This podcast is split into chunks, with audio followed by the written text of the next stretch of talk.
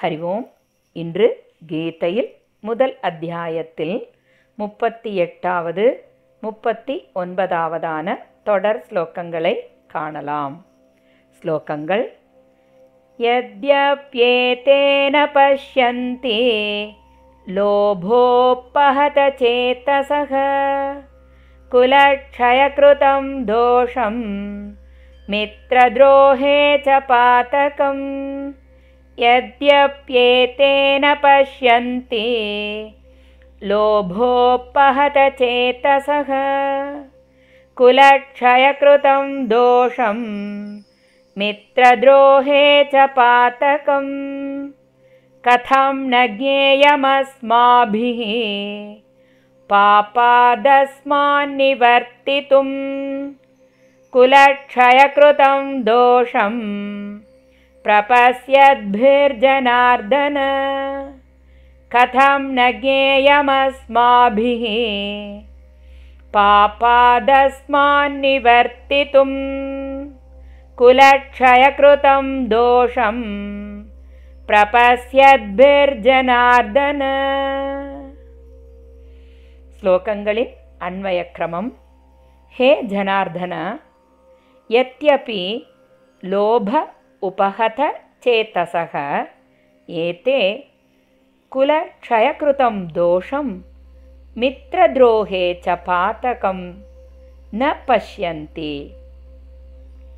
कुलक्षयकृतं दोषं प्रपश्यद्भिः अस्माभिः अस्मात् पापात् निवर्तितुं कथं न ज्ञेयम्?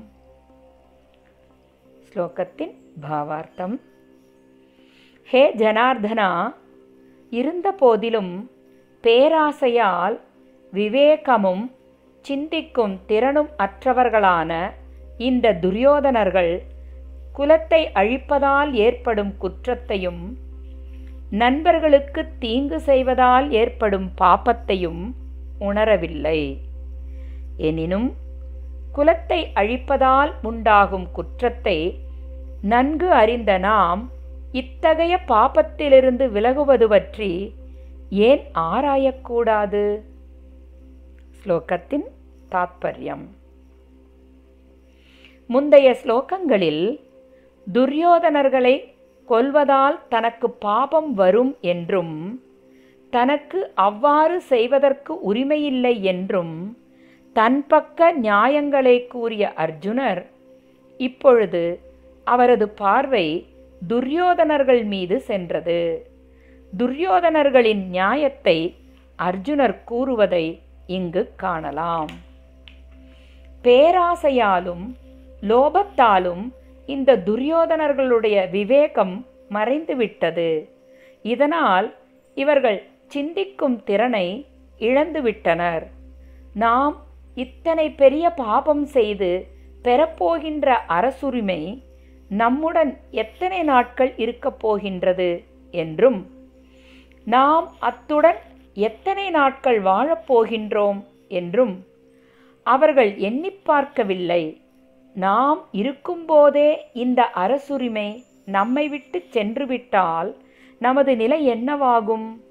அரசுரிமை இருக்கையில் நாம் இறந்துவிட்டால் என்ன நிலை ஏற்படும் என்றும் இவர்கள் ஆராயவில்லை போலும். என்று கூறுகின்றார் அர்ஜுனர்.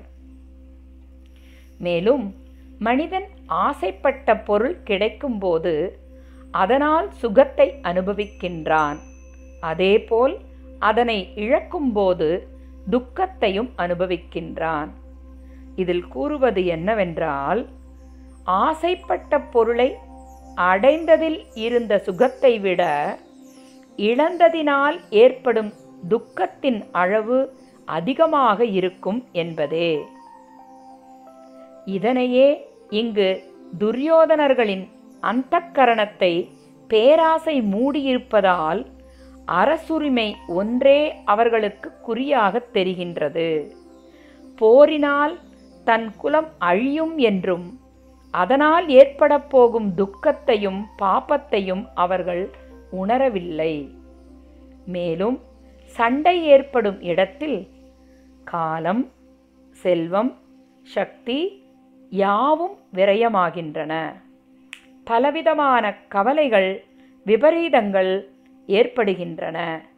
இங்கு இரு தரப்பு நண்பர்களுக்கு இடையே மனத்தாங்கல்கள் பலவித கருத்து வேறுபாடுகள் அதனால் பகைமை உணர்ச்சி ஆகியவைகள் ஏற்படும்.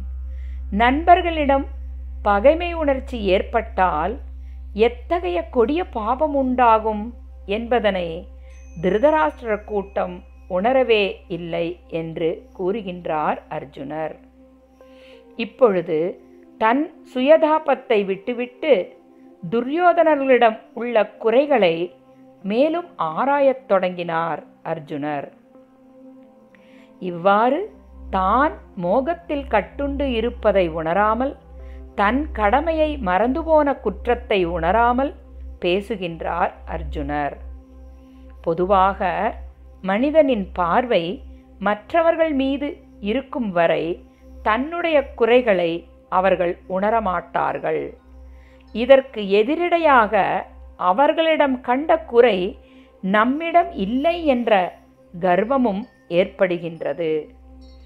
மற்றவரின் குறையை காண்பது ஒரு வகை குற்றம் என்றால் தன்னிடம் உள்ளவற்றில் கர்வம் கொள்வதும் மற்றொரு வகை குற்றமாகும்.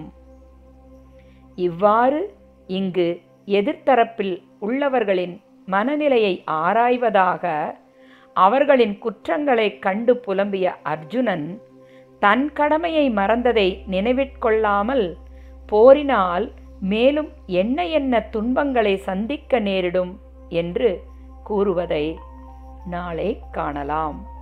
ஸ்ரீ கிருஷ்ணம் வந்தே ஜகத்குரும். ஓம் தத் சத்.